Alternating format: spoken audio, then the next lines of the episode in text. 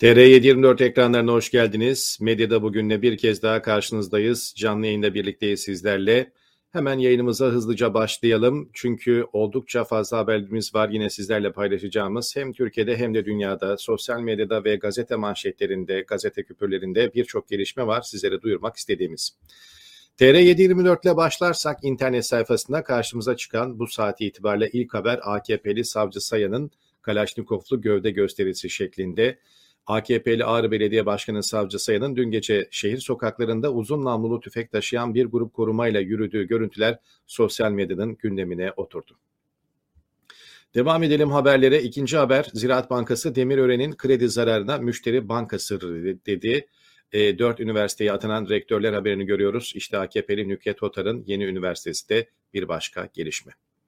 Erdoğan'dan elektrikli otomobile ilave gümrük vergisi bir başka haber e, bu konuyla ilgili belki hem ÖTV hem de otomobillerle ilgili haberleri biraz sonra saklıyoruz.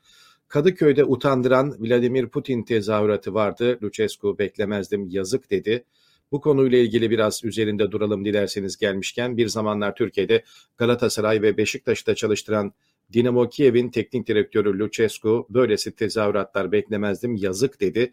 Tecrübeli teknik adam basın toplantısına da çıkmadı. Ukrayna'nın Ankara Büyükelçisi Vasili Bodnar da Twitter hesabından yaptığı açıklamada Fenerbahçe taraftarlarından ülkemizi bombalayan Rus katil ve saldırgan lehine destek sözlerini duymak gerçekten çok üzücü diyordu.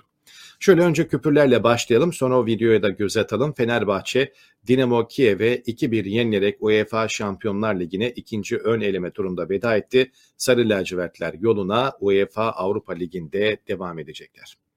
Peki e, gazeteler bunu nasıl verdi? Şöyle bir bakalım hemen. Fanatik örneğin Kadıköy'de hayaller yıkıldı şeklinde veriyordu bu haberi. Şampiyonlar Ligi'nde 0-0'ın rövanşında Fenerbahçe hızlı başladı şeklinde biraz e, maçı anlatarak veriyor. Ama e, ilk sayfalara baktım ben acaba bu tezahürat konusu var mı diye herhangi bir detayda yok. Mesela diğer bir konuya foto maça bakalım bir başka gazeteye. Böyle mi olacaktı diyor. Fenerbahçe 53'te 10 kişi kaldığı maçta Dinamo Kiev'e uzatma bölümünde yediği golle 2-1 yenilerek Şampiyonlar Ligi macerasına başlamadan veda etti. Evet yine küpürlere bakalım. Ee, Batu Öz, e, Bozkürk'ün paylaştığı bir yine video vardı ki birçok sosyal medya hesabında zaten bu videolar paylaşıldı.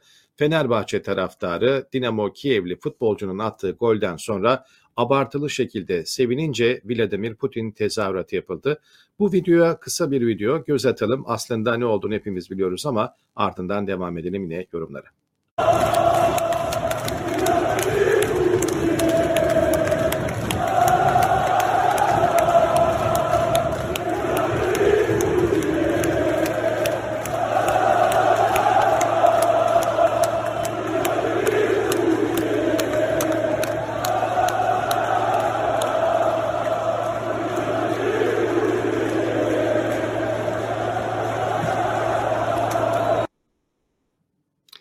Konuyla ilgili çok sayıda yorum yapıldı. Tabii bu tezahüratlarla ilgili kınayanlar da vardı. Ukraynalı futbolcular aşırı sevinince işte biraz tahrik edildi. Fenerbahçeli taraftarlar da denildi ama sebebi ne olursa olsun Ukrayna gelmiş orada e, belki oynuyor bir taraftan. O Ukrayna'da oynayan futbolcuların yakınlarından, ailelerinden savaşta olanlar var, savaşanlar var, savaşta hayatını kaybedenler var, göç edenler var, yaralananlar var, şehirlerini terk edenler var. Yani böyle bir ortamda o savaşı o ülkeye getiren, o ülkeye ölümü getiren, e, o ülkeye ayrılığı, acıyı, fakirliği ve yıkımı getiren bir e, devlet başkanının adını tezahüratlarla anmak Fenerbahçe'ye hiç yakışmadı. Gerçekten çok çirkin ve eleştirilecek bir konuydu. Bu arada bir taraftan e, destek ve yorumlara da bakıyorum. E, chat bölümünde acaba hem Fenerbahçe ile hem de e, diğer konularla alakalı sizin de yorumlarınız olursa burada paylaşacağız. Bülent Bey de yerimizi aldık, heyecanla bekliyoruz diyor. E, hem bu konu hem de e, Fenerbahçe ile ilgili yorumlar olursa bunları da paylaşalım. Cengiz Çandar, kimse benim Fenerbahçeliliğimi sorgulayamaz ama zalim, faşist Putin için bağıranlar sevinmeyi hak etmiyorlardı. Onların Fenerbahçeliliğinden utanç duydum, yazıklar olsun. Dinamo Kiev cephede vatanlarını koruyan askerlerine armağan etmek için bu galibiyeti istemişti. Kutlarım diyordu. Evet BBC News'te de gördük. Fenerbahçe taraftarları Dinamo Kiev maçında Vladimir Putin tezahüratı yaptı. Ukrayna ekibinin teknik direktörü Lucescu böylesini beklemezdim yazık dedi. Zaten toplantıya da katılmayarak e, bunu da göstermiş oldu tepkisini. Evet Kadıköy'de utandıran tezahüratlarla ilgili gelişmeler bu şekildeydi. E, maçın zaten hem özeti hem e, belki diğer detaylarını gazetelerde ya da sosyal medyada e, bulabilirsiniz. Ama bir şekilde e, bu utandıran tezahürat haberini verdikten sonra diğer başlıkları da göz atmaya devam edelim. Asker AKP'li il başkanını tören kıtasıyla karşıladı. Bir başka haber. Devam ediyoruz. Profesör Salih Hoşoğlu ve Profesör Zekeriya Aktürk anlatıyor. Koronavirüs geri mi dönüyor? Kapanma olacak mı? FED faizi 75 bas puan arttırdı. Koronavirüs konusunda Çin'den haberler var. Biraz sonra yasaklıyorum bunu da. Irak'ta Sadr destekçileri parlamentoyu bastı haberini görüyoruz. Dolar adım adım 18 TL'ye gidiyor. Bu da önemli bir gelişme. Çünkü geçen haftayı 17.75 seviyesinden tamamlamıştı dolar. Bu hafta da yükselişini sürdürdü. Bu sabah güne 17.86 ile başlayan dolar kuru ilerleyen saatlerde 17.90 sınırını aşarak 17.94'e kadar tırmandı. Evet, Türkiye'nin bu arada 5 yıllık risk primi de CDS yani gün içerisinde 885'i gördü. Piyasalar Türkiye saatiyle 21'de açıklanacak Amerikan Merkez Bankası Fed'in faiz kararına odaklanmıştı. 100 ee, bas puan artırım bekleyenler de vardı ama 75 bas puanlık bir artırım haberi geldi. Birleşmiş Milletler Güvenlik Konseyi'nde DUHOK gerilimi var. Irak sivil ölümlerden Türkiye'yi sorumlu tutmaya devam ediyor. Bu arada Tahıl Koordinasyon Merkezi İstanbul'da resmi bir törenle açıldı. Çöp evde bulunan çocukla ilgili açıklama var. Ciddi derecede kas kaybı var. E, bu çocukla ilgili gelişmelere de birazdan yer vereceğiz. Dışişleri Bakanlığı Türkiye'nin Musul Başkonsolosluğu'na saldırı düzenlendi dedi. Bu konuyla ilgili haberleri ve manşetleri de birazdan yine aktaracağız. Diğer bir başlığa hemen bakalım. Saraydan Suriye operasyon açıklaması var. İbrahim Kalın'ın açıklaması her an yapılabilir şeklinde. Manşetler böyle. Bu saat itibariyle internet sitesini açtığınızda karşınıza bu haberler çıkacak ama ilerleyen her dakika yeni gelişmeler tabii ki internet sayfasında güncellenerek yine yerini alacak. Mehmet Efe Çaman'ın yazısı Galeyan başlığını taşıyor. Diğer bir başlık e, Nedim Hazar'ın yazısının Ercan Toplumu şeklinde Ercan'ın toplumu özür düzeltelim. E, Ahmet Kurucan'ın yazısı Tebuk Seferi ve Dünyevileşme. Bir haber analiz görüyoruz. Keramet imzadaysa at şu imzayı hemen. Davutoğlu, Babacan ve Erdoğan'ı görüyoruz ki ilerleyen dakikalarda yine bu konu gündeme gelecek. Şimdi yavaş yavaş e, isterseniz gazete küpürlerimize bakalım. Bugün gazeteler hangi başlıklarla çıktı, hangi haberleri ön plana çıkarıyor ve sosyal medyada neler konuşuyor bunları paylaşalım sizlerle. Evet, e, bu arada Fenerbahçe ile ilgili haberler ya da yorumlar varsa ilerleyen dakikalarda chat bölümünde elimden geldiğince bakmaya çalışacağım. E, ama buna fırsatımız olmazsa yayından sonra zaten bunlara bakıp değerlendirmeyi e, hiçbir zaman ihmal etmiyoruz. Bunu da söylemiş olalım. Yeni Çağ gazetesinin manşetiyle başlayalım. Vatandaş borç harç geçinmeye çalışıyor diyordu gazete. Önlenemeyen enflasyon ve peş peşe gelen zamlarla bütçesini dengelemeyen, denkleyemeyen dar gelirler çareyi e, kredi kartlarında sığınmakta buldu. E, kart limitlerini tüketenlerse şimdiden önümüzdeki aylarda ne yapacağını kara kara düşünüyor. Kart kullanımı patladı, almaktan insanlar ihtiyaçlarını vazgeçiyorlar şeklinde gelişmeler ve başlıklar var. Yine tercihin ikinci ele doğru kaydığına yer veriliyor yapılan araştırmalar. Özellikle beyaz eşya ve elektronikte ikinci ele doğru büyük bir geçiş olduğunu görüyoruz bu haberde.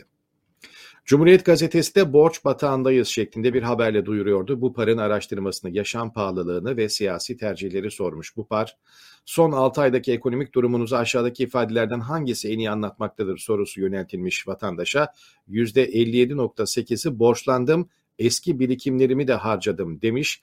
Gelirim giderlerimi ancak karşıladı diyenlerin orası oranı %16.6. Ailemden yardım aldım diyenlerin oranı %14.6. Peki kendinizi mutlu hissediyor musunuz sorusuna 28.14'ü e, evet derken toplumun ya da bu soruları sorulanların %67.4'ü hayır demiş. Evet hemen yanında bir haber görüyoruz. Ekonomik krizle birlikte özel okullar bir yıl için 60-195 bin lira arasında ücret istiyor. Bakıcı ve kreşler de cep yakıyor deniliyor. Kamuya ait kreş yokluğu sorununun büyüdüğünü belirtiyor gazete. Evet yaz geldi biraz olsun fiyatlar ucuzlar diye bekliyordu insanlar. Nispeten bazı meyve sebzelerde olabilir bu düşüş ama sosyal medyada hala bu konuyla ilgili tepkilerin olduğunu görüyoruz. Erdoğan 4 ay önce yaz gelince meyve sebze ucuzlayacak demişti. Galiba bu yazı kastetmemiş diyordu. Kaç saat oldu Twitter hesabı. Bunun altında o kadar çok yorum vardı ki bu haberlerin. Bir kısmı tabii buraya alamayacağımız kadar sert ifadeler var e, ve bunların içinden ayıklayarak birkaç tanesine yer verdim. Bugün 40 liraya 2 kilo domates alabildim Temmuz ayında. Başka bir şey de alamadım zaten. Allah hepinizin belasını versin. Bahçelerinize bahar gelmesin inşallah demiş. Vatandaş artık bedduaya geçmiş. Çünkü tepkisini başka türlü dile getiremiyor. E, dediğim gibi yumuşatılmış ve içinden ayıklanmış e, tepkiler bunlar ama en yumuşakları bile böyle. Şeftali tarlada satamadık 2 liradan mey suya döküyoruz işçilik, akaryakıt ve malzeme fiyatlarındaki fahiş zama, e, zamlardan sonra tüccar gelmedi. Mersin'de 5 liraya alsa Adana'ya maliyet 10 lirayı geçiyor. Pazara gelinceye kadar 15 lira Adana'da değil de Kayseri, Erzurum olursa bu 25 lira diyor. İşte tarlada 2 liraya çıkan şeftalinin Erzurum'a, Kayseri'ye gelene kadar birçok maliyet de eklenerek insanlara neden bu kadar pahalıya da geldiğini gösteren aslında güzel bir örnek. Evet geçtiğimiz günlerde dar gelirli vatandaşlar için e, yine düşünülmüş, üretilmiş küçük mini karpuzlardan bahsetmiştik. 250 gramlık e, vatandaş alım gücü sınırlı olunca büyük kocaman karpuz alamayınca en azından küçük karpuz alsın diye e, dar gelirlilere mini karpuzun üretilmesini İbrahim Özdabak da bugün karikatürüne e, yine konu etmiş ve biz de dar gelirliler için mini ekmek ürettik şeklinde bir başlıkla veriyor. İşte o ilaç kutusu gibi artık e, insanların eline düşen o ilaç kapsülü gibi küçük ekmekler görüyoruz. Dar gelirliler için yapılan ekmekler. Evet ne de olsa porsiyonlar küçültülecek talimatı geldi. Herkes uyacak. Otoda indirim beklentisi arttı şeklinde bir haber var. Biraz otomobille ilgili de ne gibi gelişmeler, beklentiler var bunlara bakalım. Otomobil satın almada en pahalı ülkeler arasında yer alan Türkiye'de CHP lideri Kılıçdaroğlu'nun ÖTV'yi dörtte bire çekme hedefinin açıklaması piyasayı hareketlendirdi diyor. Cumhuriyet gazetesinin yorumu bu şekilde. Kılıçdaroğlu'nun açıklaması baz alındığında fiyatlarda %30-40 indirim oluşacak. Evet, e, Yeni Şafak gazetesine bakarsak bu çoktan başladı bile. E, gazete diyor ki ÖTV'de indirimin adı yetti. İkinci el araç piyasası düşüşe geçti. 10 ila 40 bin lira arası indirimler başlamış piyasada. ÖTV'de düzenleme yetkisindeki değişiklikle indirim beklentisi kısa sürede ikinci el araç piyasasına yansıdı. Cumhuriyete bakınca Kılıçdaroğlu'nun sözleri bu piyasaya bir indirim beklentisi oluşturdu, beklentiyi arttırdı. Ee, burada Yeni Şafak gazetesine bakınca da Erdoğan'a ÖTV indirimi yetkisini verilmesiyle birlikte ikinci el araç piyasasında düşüş başlamış bile. Mesela ne diyor gazete? Araç sahipleri 350 bin bandındaki orta segmentte 10-15 bin 1 milyon lira ve üstündeki lüks segmentte ise 30-40 bin liraya yakın bir indirime gitmişler. Vatandaşın beklentisi 3 ana başlıkta toplanıyor. Otomobil bayileri ikinci el satışı yapmasın, bayilerin galericilere 0 kilometre otomobil satışı yasaklansın ve vatandaşa ekstra aksesuar paketi dayatılması diyor gazete. Evet devam edelim. E, bu arada e, YouTube'da yayın sırasında gelen e, bu yorumlara mutlaka yer vereceğimizi aktarmıştık. İşte bunlardan birkaç tanesini paylaşalım. Otomobil e, alan var mı e, demiştik. Yani en son sıfır otomobili ne zaman aldınız? O sıfır otomobil kokusunu en son ne zaman duydunuz demiştik. Bununla ilgili çok sayıda yorum gelmişti. Bunları paylaşalım biraz madem. Bir de sen Türk e, adlı isimli e, izleyicimiz bizde diyor ki kamudan emekli oldum engelli çocuğum var. Tek istediğimiz arabamızın olması. Alamıyoruz. Maalesef oğlum ergen oldu. Ben yaş alıyorum. Ağrılarım artmış durumda. Taşıyamıyorum. Hastanelere yok yok yok. şartları akrabalarla zorluyorum. Evet millet 5500-6000 lirayla evini mi geçindirecek, çocuk mu okutacak, kenara para koyup 250-300 bin liralık arabayı mı alsın? Yani gene zengine yarayacak bize bir şey yok şeklinde Davut Kocakaya'nın da bir mesajı var. Evet izleyici yorumlarını aktarmaya ve gerekirse burada da paylaşmaya devam edeceğiz. Devam edelim. Ee, bir başka küpür krizin üniversite eğitimini de vurduğu şeklinde Yeni Asya gazetesi manşetine taşımış bu konuyu. Farklı şehirlerde okumayı planlayan üniversite adayları ve ailelerini masraflar zorlayacak diyor. Kriz maliyetleri katlıyor. Barınma, beslenme ve ulaşım konusundaki maliyetlerin üniversite öğrencilerini ve ailelerini e, endişeye sevk ettiği ve kara kara düşündürdüğünü görüyoruz bu haberde. Evet, e, bir başka başlık BBC News'ten Cumhurbaşkanı Recep Tayyip Erdoğan'ın kararıyla yüksek öğretim kurumlarında öğrenci katkısı ve öğrenim ücretlerine zam geldi.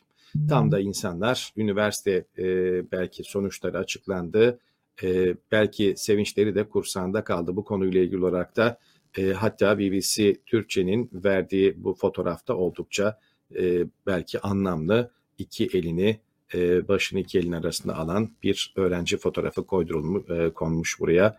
Gerçekten de e, çok isabetli olmuş. Yurt yok, ev kirası cep yakıyor, aileler çaresiz ilk tercih barınma şeklinde bir haber. Aydınlıkta bu da manşetteydi. Üniversite öğrencileri tercih döneminde fakat akıllarda nerede kalacağım sorusu var. İstanbul'da okuyacak öğrencilerin asgari giderini hesapladık. Sıfırdan kiralık bir eve çıkmak en az 22.800 lira. Sadece kahvaltı veren özel yurtta kalmaksa en az aylık 5.000 lira. Evet, Bakırköy, e, Beyoğlu, Şişli, Mecidiköy, Kadıköy'de kiralık eve çıkmak isteyen bir öğrencinin ev maliyetine bakmış. Kira 6 bin lira, emlakçı 6 bin lira, depozito 6 bin lira. İkinci el beyaz eşyayla en azından bir yemek masası, buzdolabı, çamaşır makinesi, halı, e, baza, yatak, koltuk takımı, ütü, gardırop diğer detaylar olmasa bile en az 22.800 lirayla bir eve girmenin bedeli diyor gazete. Evet insanlar üniversiteyi kazandı ama şimdi kara kara düşünüyor gideceğim şehirde nerede kalacağım ve bunu nasıl karşılayacağım diye. Nereden nereye? Karar Gazetesi'nin manşeti. Bakalım neden böyle bir başlık atılmış? Bulgar vatandaşlarına da pasaport sorulmayacak. Evet Türkiye tam 91 ülkeye muafiyet sağladı ama Türkler 6 ülkeye sadece kimlikle girebiliyor. Birkaç yıl önce biz ucuz Bulgaristan'a koşuyorduk. Şimdi onlar bizi akın ediyor. İşte bu yüzden nereden nereye demiş gazete. Devam edelim bu konuyla ilgili başka çünkü e, gazetelerde var. Milli Gazete bir avuç dolar için şeklinde bir başlık atmış. Güzel bir başlık. E, ünlü bir western filmidir hatırlarsınız bunu. E, siyah beyaz 1960-64'lü yapımlarda e, Clint Eastwood'un da oynadığı Bir Avuç Dolar filminden belki hatırlarsınız klasik filmlerden bir tanesi. Bir avuç dolar için manşetinde de Bulgaristan'ın Türk vatandaşlarına vize uygulamayı sürdürdüğü ancak Türkiye döviz gelecek e, Bulgar vatan Türkiye'ye döviz gelecek diye Bulgar vatandaşlarına tek taraflı kolaylık sağlanmasının da eleştirildiğini görüyoruz. Şöyle biraz haberin detaylarına bakalım. Aslında gelen ülkelerin vatandaşlarının Avrupa'nın en fakir ülkelerinden geldiğine dikkat çekiliyor burada. 2010 yılında bir Türk lirası yaklaşık olarak bir Bulgar levasına eşitti. Özellikle 2018'den sonra ibre tamamen e, levaya doğru döndü. O tarihte 3 lira olan ve o 3 lira sınırında bulunan leva TL karşısında hızlı bir yükseliş trendine girdi ve 4 sene içerisinde 9.3 lira seviyesine kadar yükseldi. Leva'nın TL karşısında değer kazanması da Avrupa'nın en düşük gelirine sahip ülkelerden Bulgaristan'ın vatandaşlarının bile alışveriş maksatlı olarak Türkiye'ye adeta akın etmesine sebep oluyor. Bir diğer konu burada insanların kızdığı Türk vatandaşlarının da aslında e, tepki gösterdiği konu neden tek taraflı?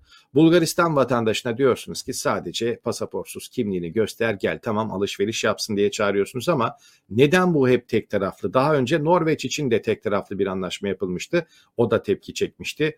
E, Norveç e, vatandaşı kimliğini gösterip Türkiye'ye gelebilecek ama siz Norveç'e gitmek isterseniz e, yine vize alacaksınız ve pasaportla gideceksiniz.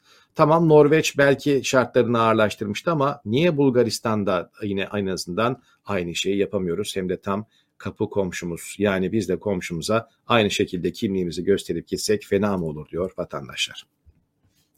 Evet, Yeni Birlik gazetesinde de Bulgar turistler Edirne'de başlığıyla duyuruluyordu bu haber. Resmi gazetede yayınlanan kararla Bulgaristan vatandaşlarının Türkiye'ye pasaportsuz girişi başladı. Kararı duyan Bulgar turistler alışveriş yapmak için otobüslerle ve araçlarıyla Edirne'ye akın etti. Evet çantalarını, bagajlarını doldurduğu gibi Bulgaristan'dan gelen insanlar depolarını da akaryakıtta doldurup Bulgaristan'a dönüyor diye haberler var. Evet bir taraftan tabii ki Bulgaristan'dan gelişler var ve Türkiye'deki yabancı sayıda sayısı da bu konuda hep e, merak ediliyor. Tartışmalara konu oluyor. Türkiye'de kaç yabancı yaşıyor şeklinde. Türkiye değil ama en azından İstanbul'la ilgili bir araştırma, bir açıklama var. İstanbul Göç İdaresi ile ilgili. İstanbul'da 548.108'i Suriyeli. Toplam 1 milyon 294.124 yabancı var diyor İstanbul Göç İdaresi. Yılbaşından bu yana da 94.708 kaçak göçmen hakkında işlem yapılmış, 19.000'i bunların sınır dışı edilmiş. Yapılan resmi açıklama bu. Ee, sokakta vatandaşa sorarsanız İstanbul'da yaşayan Suriyeli sayısı böyle 500 binlerde değil çok daha fazla ve İstanbul'da yaşayan toplam yabancı sayısı da 1,5 milyon gibi değil çok çok daha fazla.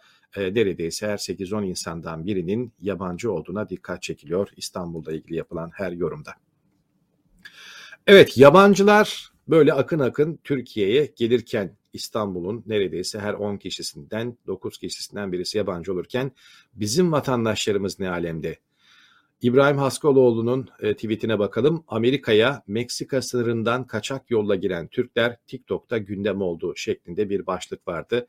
E, aslında bu görüntüyü almak istedim ama YouTube'da üzerinde e, müzik olduğu için yayınlayamadığımız için bunu almıyorum. Bu videoda e, Meksika sınırından bir dereden geçerek hemen kendini Amerika'ya atan e, Türk vatandaşlarının görüntüsü vardı. Üzerine e, tabii müzik döşenmiş, e, türküler döşenmiş ve e, dereyi geçtikten sonra da yüzlerindeki tebessümle e, burada TikTok'ta viral oldu bu gündem e, oldu e, bu video. Çünkü artık Amerika'dayız diye sevinç gösterileri yapıyordu bu Türk vatandaşları.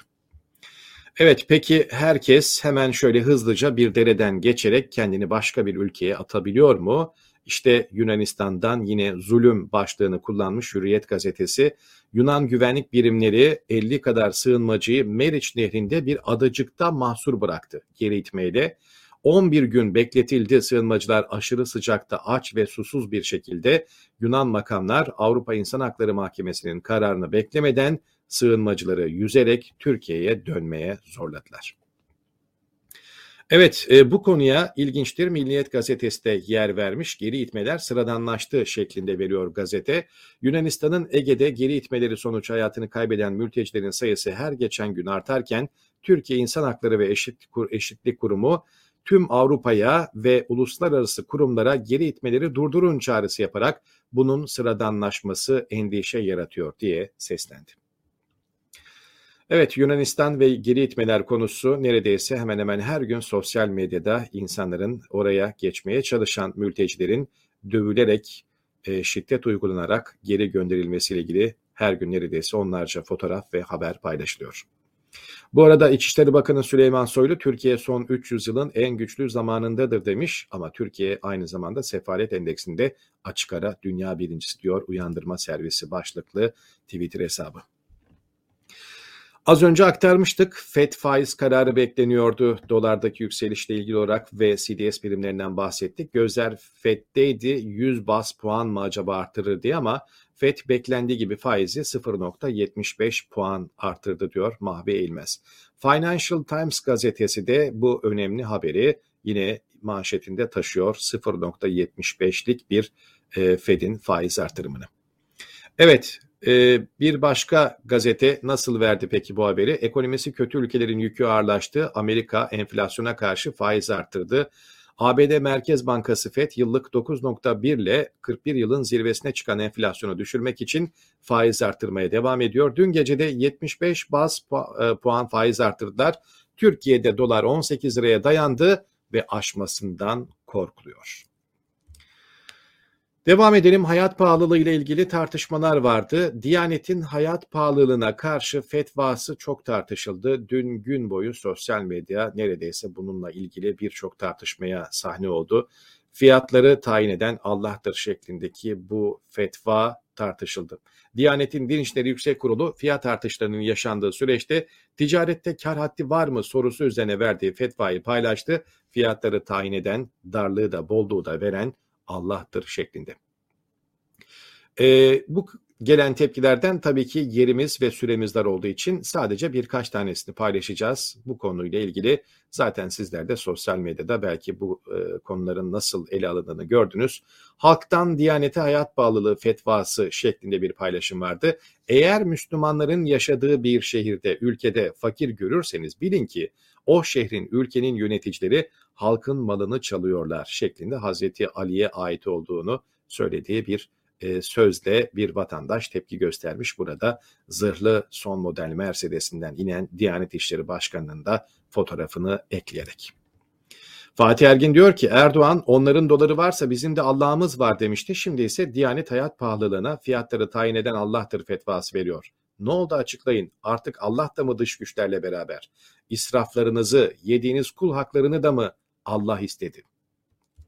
Tepkiler çok demiştik. Bülent Bey e, bizlerle birlikte değil ama en azından e, sosyal medyada ve Twitter'da şu anda e, yorumlarla, haberlerle bizlerle e, attıkları attığı yorumlarla da şu anda en azından chatte bizlerle e, biz de e, onu çok aratmayalım ve bir tweetini paylaşalım. Burada fiyatları tayin eden Allah'tır diye Allah'a iftira eden Diyanet'e cevabı Mehmet Akif vermiş. Kadermiş öyle mi? Haşa bu söz değil doğru. Belanı istedin Allah da verdi doğrusu bu. Çalış dedikçe şeriat çalışmadın durdun. Onun hesabına birçok hurafe uydurdun. Evet e, Mehmet Akif'in dizeleriyle cevabını vermiş Bülent Korucu da bu tartışmalara. Evet Bülent Bey'den bahsetmişken e, madem hem bizimle şu anda chatte e, Hasan Ayas isimli izleyicimiz de Bülent Bey'i şimdiden özledik demiş. Biz de onun adına belki görmüştür ya da görmemiştir. Dün e, çünkü yolculuktaydı. E, bu mesajı da paylaşmış olalım. Biz de özledik. En kısa zamanda tatilinden sonra burada görmeyi diliyoruz Bülent Bey'i ama sağ olsun bizi en azından chat bölümünde ve diğer mesajlarıyla da yalnız bırakmıyor. Özgür Demirtaş başınıza gelen her musibet kendi ihmal ve kusurlarınız yüzündendir şeklindeki Şura suresi 30. ayeti paylaşmış. E, tabii ki Diyanet ekonomiyle ilgili açıklamalar yapınca ekonomistler de tabii Diyanetle ilgili, dinle ilgili böyle referanslar vererek açıklamalar yapıyor. Cumhuriyet gazetesine bakalım fiyatları tayin eden Allah'tır fetvasıyla sorumluları sakladı. Diyanetin işi AKP'yi aklamak diyordu Cumhuriyet gazetesi. Diyanet İşleri Başkanlığı'nın ticarette kar haddi var mı sorusu üzerine verilen fetvada fiyatları tayin eden darlık ve bolluk veren Allah'tır hadisine işaret etmesi gündem yarattı. E, ilahiyatçıların burada görüşlerine yer verilmiş, sorumluları aklamak için Allah'ın arkasına saklanmak günahtır, tövbeyi gerektirir demişler. E, bir başka e, yine uzman da Diyanet e, bu hadisi dayanak gösterirse kapitalizmin sınırsız kazanmanın ve hatta ticaret ehli olmayan herkesin birbirini kazıklamasına yol açmış olur ifadelerini kullanmış. Evet burada yine e, Ali Erbaş benim başkanım değil şeklinde İstanbul Büyükşehir Belediye Başkanı Ekrem İmamoğlu'nun da görüşlerine yer vermiş e, Cumhuriyet Gazetesi. Cem Toker'in e, tweetiyle devam edelim. Arasında e, son sözleri durumu da özetliyor. Ülkemizde enflasyon yok, hayat pahalılığı sorunu var demişti Tayyip Erdoğan Haziran 2022'de. Fiyatları tayin eden Allah'tır. TC Diyanet Temmuz 2022. İşte bir ay e, arayla yapılan iki farklı açıklama. Bu kadar basit diyor Cem Toker. Böyle seçmene, böyle yönetim, böyle başa, böyle tarak. Evet, Diyanet'ten bahsetmişken bir imam vardı. E, birkaç gündür sosyal medyada gündemde kadınlara yönelik o çirkin sözleriyle, gerçekten çirkin üslubuyla çok büyük tepki topladı. O imamdan bir başka video hizmet hareketi mensupları için katliam çağrısında bulunuyor bu kişi kadınlara yönelik ifadeleriyle tepki çeken İmam Halil Konakçı'nın hizmet hareketi mensupları için katliam çağrısı yaptı ortaya çıktı. İşte o konuşması diyor TR724'te eğer girerseniz konuşmanın detaylarını bulabilirsiniz. Ee, o konuşmaya amin diyor tabii ki cemaatten de bazı kişiler.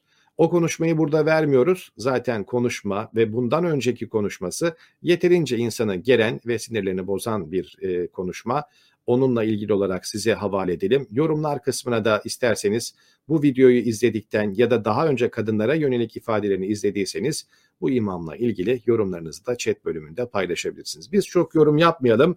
Bugün yorumu size bırakalım. Ama o yorumda e, yorumdan önce bu imamı korumak sizce kime kaldı, kime düştü? Evet, Akit gazetesi der gibi zaten bunu hemen duyar gibiyiz. Gazete demeyelim, Bülent Bey'in dediği gibi yazılı olarak belki gazete çok sayılamayacağı için Halil Konakçı'ya ilahiyatçılardan, STK'lardan ve kamuoyundan destek yağıyormuş. E, dertleri hoca değil İslam diyor. Zaten böyle bir şey oldu mu vatan, millet, Sakarya, bayrak, ezan diyerek hemen bütün kutsalları ön plana çıkararak işte böyle bir savunma stratejisine giriyorlar. Bu konudan bağımsız Profesör Doktor Güner Sönmez'in bir tweet'i düşmüştü sosyal medyada önüme. Aldım e, ama sanıyorum yeridir böyle bir e, tweet. Bununla alakalı olmasa da bunu burada paylaşarak devam edeyim. Okumuş cahil çok tehlikelidir. Bir de hırslıysa çok daha tehlikelidir. Hem okumuş, hem cahil, hem hırslı, hem de ahlaksızsa onu insan suretinde şeytan sayabilirsiniz.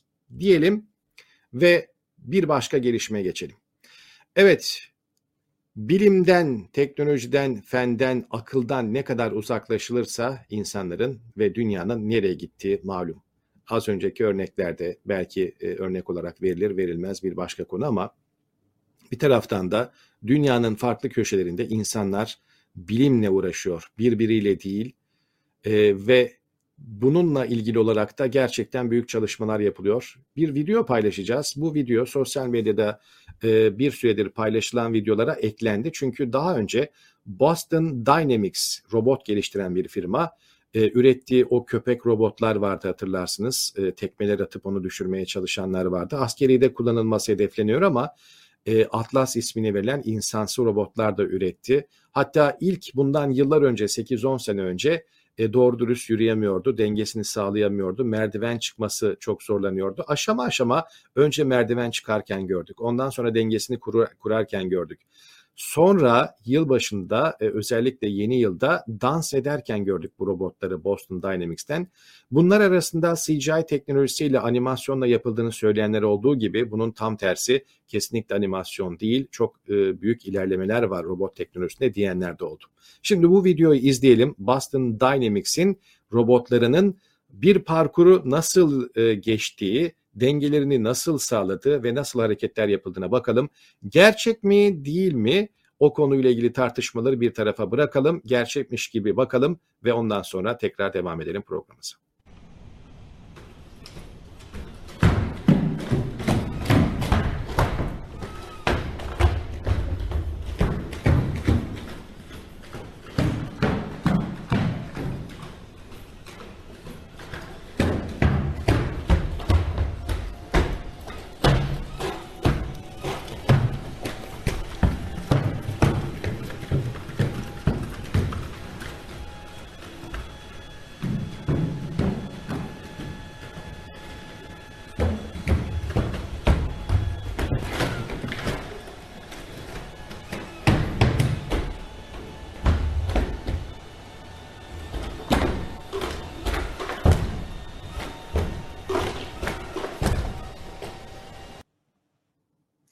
Evet hareketler muhteşem. Ee, daha önce Boston Dynamics'in e, belki bütün çalışmalarını gösterdiği bir laboratuvar burası. Aynı ortam, herhangi bir fiziki farklılık yok. O dans videoları da, robotların dansları da aynı e, stüdyoda, aynı laboratuvarda çekilmişti e, gerçek olduğunu varsayarak tabii ki paylaştık. 2009 civarında Boston Dynamics bu robotu ilk geliştirmeye başladığında videosu yayınlanmıştı. Zar zor ayakta durup 3-5 adım atabiliyordu. Şimdi aradan geçmiş 13 yılda bu hale geldi. İnandılar ve başardılar diyordu Murat Tener de bu videoyu paylaşırken. Evet bir taraftan gerçekten böyle videolar var. Yani insanlara karşı kullanılmasının tedirginliği de arttırdığını görüyoruz. Bu videolar bir taraftan teknoloji nerelere geldi, işte insanlar çalışarak neler yapıyorlar şeklinde sevinçle karşılanırken bir taraftan da tedirginliği de arttırıyor. insanlarda endişeye de sebep oluyor. Çünkü bu tür robotların silahlanarak insanlara karşı kullanılması karşılığında nasıl bir tablo çıkacağını düşünmek bile istemiyoruz şimdiden. Aslında insanları geri plana çıkarak robotlarla robotların savaştığı bir dönemden bahsediyor. Buna hazırlık yapıldığı söyleniyor. Ama o robotlar ya daha da e, yapay zeka ile akıllanarak robotlara karşı değil de bu güçlerini ve dayanıklılıklarını, yeteneklerini insanlara karşı kullanırlarsa ne olacak? İşte bu da ayrı bir soru işareti. Evet teknoloji bu. Hem bir taraftan ümitlendiriyor hem bir taraftan da endişelendiriyor aynı anda. Devam ediyoruz haberlerimize. Çöp evle ilgili bir haber, bir e, gelişme görmüştük. Bunu da ilerleyen dakikalara sakladığımızı söylemiştik. Profesör Doktor Güner Sönmez, çöp evden perişan bir şekilde çıkartılan ve hepimizin yüreğini sızlatan 9 yaşındaki Muhammed'in hastanedeki bir cümlesinden bahsediyor. İlk kez çok iyi insanlar gördüm demiş Muhammed. Bana çok dokundu bu cümle diyor Güner Sönmez. Evet, iyileşmesi bir yılı bulabilir. Günde, e, üç günde 300 gram almış. E, Bursa'da teyzesinin bir yıl esir tuttuğu çöp evden kurtarılan Cem Muhammed, Akdeniz Üniversitesi'ndeki tedavisinin ilk üç gününde 300 gram aldı. Rektör Profesör Özdenen Özkan, çocuğun kan değerlerinin toparlandığını belirterek ciddi manada kas kaybı var, iyileşmesi bir yıl sürer dedi. Evet az önce aktardığımız başlık da aynı şekildeydi. İyileşmesinin bir yıl süreceği şeklindeydi. İşte bu haberde bunu gösteriyor. E, profesörün bahsettiği sözler işte bunlar. İlk kez iyi insanlar gördüm. Muhammed'in sağlık durumu her geçen gün iyiye gidiyor. Hastanede bana güzel ve iyi davranıyor. Hepiniz çok iyisiniz. İlk kez iyi insanlar gördüm diyordu. İnsanın içine işleyen işte sözler bunlar. Ama Ece Kayalp de küçük bir not düşmüş bunun üstüne. Akdeniz Üniversitesi Hastanesi pediatri asistanlarının emekleri çok büyük. Doktor Bey e, bu az önce e, Profesör e, Güner Sönmez'in tweetine ek olarak söylemişti. Çok yoğun iş yükleri olmasına rağmen kendi çocukları, kardeşleri gibi ilgileniyorlar bu e, Cem'le. Poz verenlere değil de sevgili asistan arkadaşlara ellerine sağlık diyelim bu vesileyle diyor. E, tabii ki başından sonuna e, en tepesinden asistanına kadar emeğe geçen herkese teşekkür etmek gerekiyor ama tabii böyle poz verme ya da açıklama yapma e, söz konusu olduğu zaman e, tabii ki başka isimleri görüyoruz bu çocuğun başında. Dünya Sağlık Örgütü'nün örnek gösterdiği bir başarıdan bahsediliyor. Akşam gazetesi paylaşmış bu haberi. Maymun çiçeğini yenen Türk umut oldu. Dünya Sağlık Örgütü Harun Tulunay'ın iyileşmesini salgını durdurmada örnek gösterdi. Dünya Sağlık Örgütü ve Birleşmiş Milletler'in sitelerinde Tulunay'ın Londra'da 11 gün süren tedavi süreci anlatıldı. Hastalığı süresince tükürüğünü bile yutamayan ve en ağır vakalardan olan Tulunay bu rekor sıcaklıkta bile 4 battaniye ile yatıyordu demiş. Evet umuyoruz maymun çiçeğinde e, bir an önce gerek aşısıyla gerek tedavisiyle dünyaya tehdit olmaktan uzaklaşır ve yine bir tehdit olmaktan çıkar. Sağlıkla ilgili bir haber paylaşalım. Yine Sözcü gazetesinden 55 bin aile hekimi ve çalışanı Erdoğan'a seslendi. Doktordan feryat mektubu var. Mektupta aile sağlığı merkezinin kiralarını ödeyemez, temel masrafını bile karşılayamaz hale geldik. Aile hekimleri açlık sınırında deniliyor. Evet son bir yıl içerisinde 10 gün iş bırakma, 3 miting ve sayısız basın açıklaması yaptık. Sonuç alamadık. Aile sağlığı merkezleri kirasını ödeyemediği için kapanma arifesine geldi diyor burada aile hekimleri. Bir başka başlık hemen bunun altında e, ultrason kuyruğu şeklindeydi. Sağlık sistemi alarm veriyor, muayene randevusu alınamıyor, tetkikler için saatlerce beklemek gerekiyor. Bu fotoğraf İstanbul Haydarpaşa Numune'de sabah saat 7'de çekildi.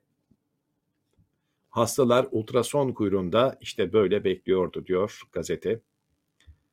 Devam edelim haberlere. Sağlıkla ilgili haberlerden bir tanesi de tabii ki yeni bir koronavirüs kısıtlaması Çin'den bahsediyoruz ama az önce e, TR724 haberlerini aktarırken söylemiştik. Meydan TV'de e, yeni bir dalga mı geliyor, yeni bir kapanma geliyor mu? Bunun tartışması vardı. Bu programı da mutlaka izleyin. Çin'in Wuhan kentinde 2020'den bu yana ilk defa koronavirüs kısıtlaması uygulanıyor.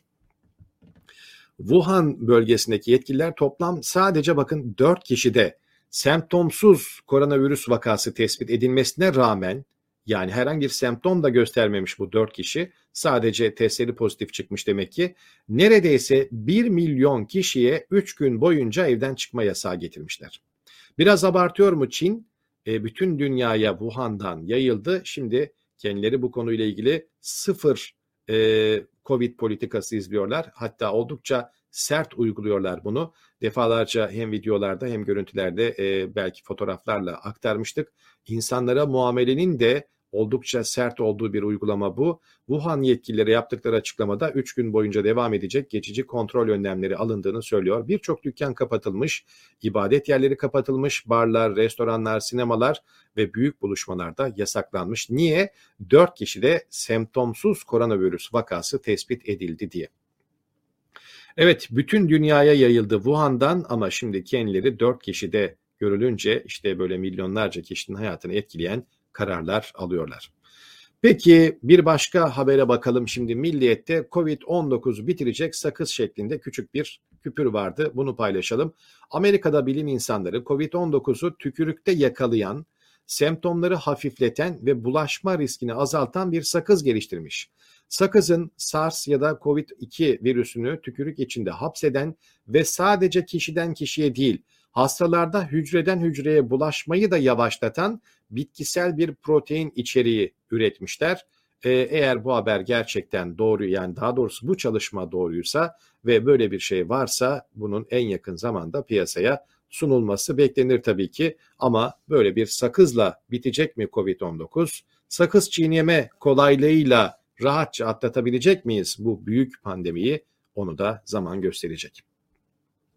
Yavaş yavaş toparlayalım. Profesör Doktor Naci Görür'ün tweetleri vardı. Kahramanmaraş'taki depremle ilgili bir tweetti bu. Dünkü depremden sonra Kahramanmaraş'taki şehir hastanesinin konumu itibariyle hasar gördüğünü takipçilerim bana yazıyor. Öyle fay hatları üzerinde ve yakınında çok yapılmış bina var. Hatta devletin yaptırdığı TOKİ binaları bile bu memlekette özellikle hükümet ve yerel yönetimler öncelikle bilimin ve bilim insanının sesine kulak vermezlerse maalesef ileride daha çok acılar çekeceğiz. Kahramanmaraş ve çevresi yöneticileri canla başla İRAP planına sarılmalı ve uygulamalıdır diyordu. Bu uyarıyı yapıyor Profesör Doktor Naci Görür. Naci Görür tabii ki bu uyarıyı yapan uzmanlardan sadece biri. Ömrü yeten şu anda belki aramızda olmayan o kadar çok uzman e, ta belki 1999'daki o Marmara depreminden bu yana ülkede o kadar çok uyarı yaptılar ki her gün işte buralarda dikkatli olun buralarda fay hattı var diye en son Balıkesir e, Gönen tarafları ile ilgili uyarılar yapıldı ve beklenen depremde geldi gerçekten. İnşallah daha büyüğü ve artçısı e, ilerisi olmaz. Ama insanlar ve yetkililer yıllardır Marmara depremi konusunda adeta kendilerini yırtarak e, uyarılarda bulunuyor. Ama işte birileri ne kadar uyarıda bulunursa bulunsun gidiyor devlet üzerine şehir hastanesi yapıyor. Hem de fay hattının üzerine TOKİ binası yapıyor. İşte bilimden uzaklaştıkça bilim ve bilim insanının sesine kulak verilmezse daha neler neler görecek bu ülke.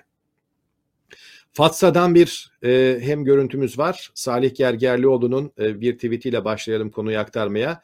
Yer Ordu, Fatsa, Sefaköy. 80 hanenin kullandığı su bir alabalık tesisine veriliyor. Köylünün bu kaynak dışında başka kullanabileceği su yok. Yani ya balıklara verilecek ya köylüye gidecek. Ve köylüler bu haksız karara karşı direnmeyi seçiyor. Köy muhtarı önce bizi yıkacaksınız sonra suyu keseceksiniz diyor ve jandarma müdahale ediyor. İşte o görüntülere bakalım şimdi. Evinizdeki suyu kesseler, anneniz köyde, Yozgat'ın köyünde çamaşır yıkadığı suyu kesseniz nasıl bir davranış beklerdiniz bu insanlardan? Hele bir de mahsus zamanımızda. Mahsurumuz gelecek. Bir dakika. Şimdi şöyle bir durum var. Ben anlatayım. Evet. Ben mahkeme kararı infazını gerçekleştirmek zorundayım. Sen gerçekleştireceksen bizi yırtacaksın. Mahkeme kararı Aç kesinleşmiş bir mahkeme kararı Aç var. silahın kardeşim. O kararı Tamam mı? gerçekleştirmek zorundayım ben. Vur çek silahın. Peki Bak burada size zarar gelebilir. Asker kendini koruyabilir. Önce muhtar olarak beni yıkacaksın. Sonra suyu keseceksin. Bu halkı da yıkacaksın. Bunu bir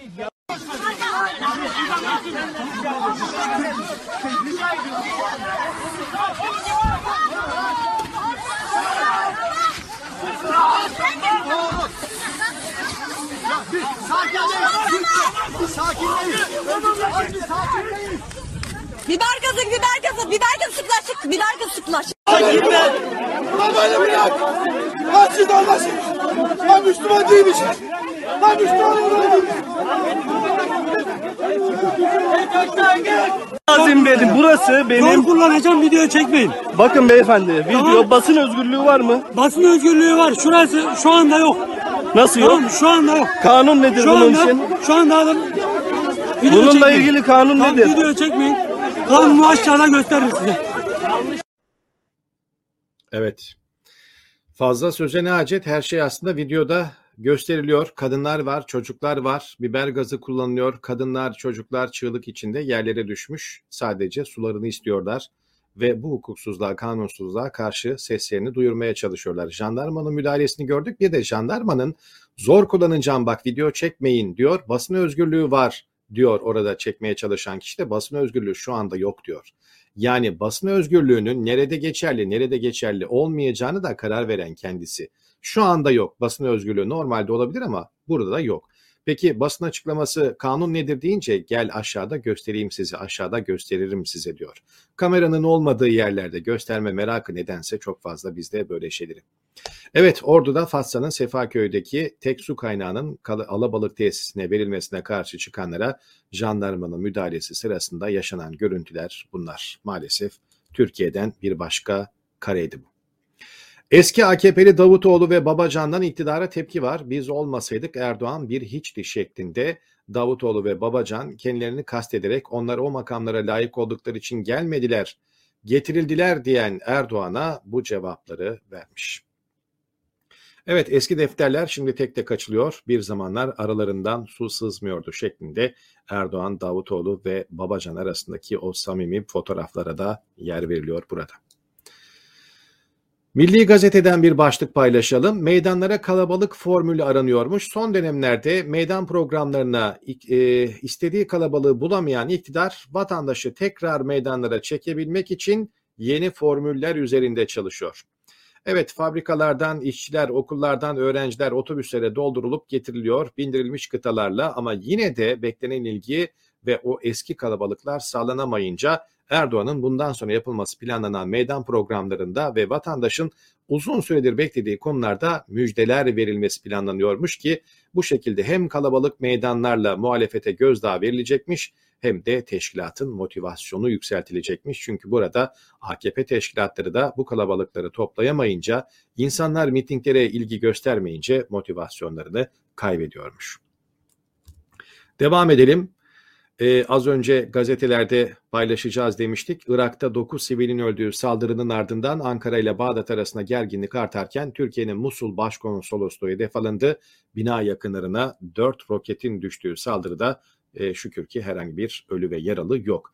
E, burada Hürriyet gazetesi manşette duyurdu bu haberini. Provokasyona sert yanıt olarak Türkiye'nin Musul Başkonsolosluğu'na dün sabaha karşı füzeli saldırı düzenlendi. Türkiye çok sert tepki gösterdi. Teröristlerin tuzaklarını başlarına yıkacak, onları kazdıkları hendeklere gömeceğiz diyordu. Eğer siz yapmazsanız biz yaparız diye.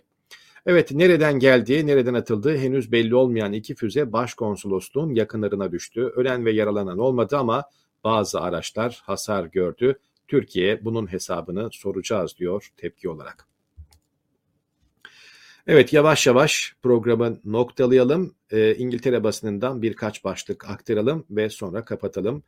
Ee, İngiltere'de de e, kurak bir yaz geçiyor. Dünyanın birçok yerinde sıcak havalar var.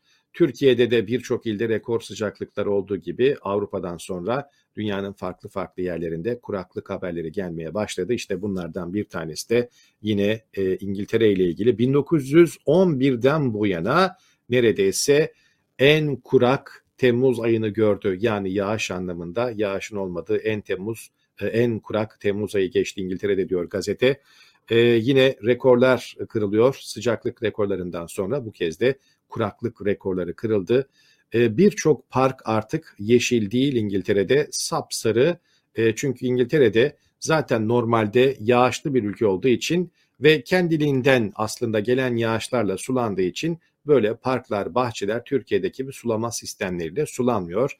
Kendiliğinden yeşil kalması bekleniyor ama çok uzun süren bir kuraklık döneminden sonra yemyeşil parklar şu anda neredeyse tamamen sarıya dönmüş. İşte Greenwich Parkı'nda görüntüsünü gösteriyor burada gazete. Sapsarı olmuş parklar, yeşil çimler şu anda kupkuru diyor gazeteler. Evet tehlike sadece bu değil. Almanya ile birlikte Avrupa ile birlikte İngiltere ve birçok ülkede de yine yaklaşan kışla ilgili bazı endişeler var. Bunlardan bir tanesi de o gaz sıkıntısının enerji maliyetlerini artacağı ve vatandaşa bunun yüksek faturalarla döneceği şeklinde. İşte Daily Express'te şimdi enerji faturalarının neredeyse yıllık 3850 poundlara kadar vuracağından bahsediyor ki bu rakamlar geçmiş yıllarda bundan birkaç yıl öncesinde İngiltere'de ödenen elektrik faturalarının kaç katı olarak karşımıza çıkacak e, diyor gazete ve yine bir başka başlıkta yine shocking e, burada yaşam maliyetlerinin artışında neredeyse e, bir aylık e, faturanın bu kış 500 pound'a yaklaşabileceği söyleniyor. Tabii enerji faturaları burada e, genelde İngiltere'de e, hem in, e, gaz ve elektrik birlikte ödeniyor gerçi ama su faturaları ayrı olsa da enerji faturasının elektrik ve gazın aynı anda e, 500 pound'a gelmesi yıllık bazı evler için 5-6 bin pound anlamına gelecek için e, geleceği için de çok büyük bir yine tedirginlik var. Bir taraftan da e, işte bununla ilgili hem hükümet dar gelirli olan ailelere arada yaptıkları ödemelerle belki biraz olsun e, bu yükü hafifletmeye çalışıyor yardımlarla ama da vatandaş kendileri nasıl e, tasarrufta e, bunlara bu faturaları naza indirebilirler bunları arıyor. Tasarruf deyince son küpürle kapatalım. Sarayda tasarruf. Tabii ki sarayda tasarruf deyince eğer aklına e, Türkiye'deki saray gelen olduysa, külliye gelen olduysa yanıldı. E, saray deyince biz Almanya'daki saraydan bahsediyoruz. Almanya Rusya ile yaşanan kriz nedeniyle enerji tüketimini azaltıyor. Cumhurbaşkanı Steinmeier de halka örnek olmak için sarayın ışıklarının kapatılmasını istemiş. Evet, önce ben örnek olmalıyım diyor Cumhurbaşkanı. E, bunun için de vatandaşa örnek olmak için sarayın ışıkları kapansın demiş. E, ben bunu yapayım da vatandaş da benden görerek en azından örnek alsın diye bir güzel hareket. Ama sarayda tasarruf var. Almanya'daki sarayda bizim sarayımızda itibardan tasarruf olmaz. Diyelim bugünü noktalayalım. Yarın haftanın son günü, cuma günü son programda birlikte olacağız. Chat bölümünden lütfen programla ilgili haberlerle ilgili yorumlarınızı bizle paylaşmaya devam edin. Hem chat bölümünde yorumlarınızı hem de programı sevdiklerinizi arkadaşlarınızla paylaşmanızı rica ediyoruz. Programı beğenmeyi e, ve yorumlar yapmayı unutmayın. Yarın aynı saatte yeniden buluşmak dileğiyle. Hoşçakalın.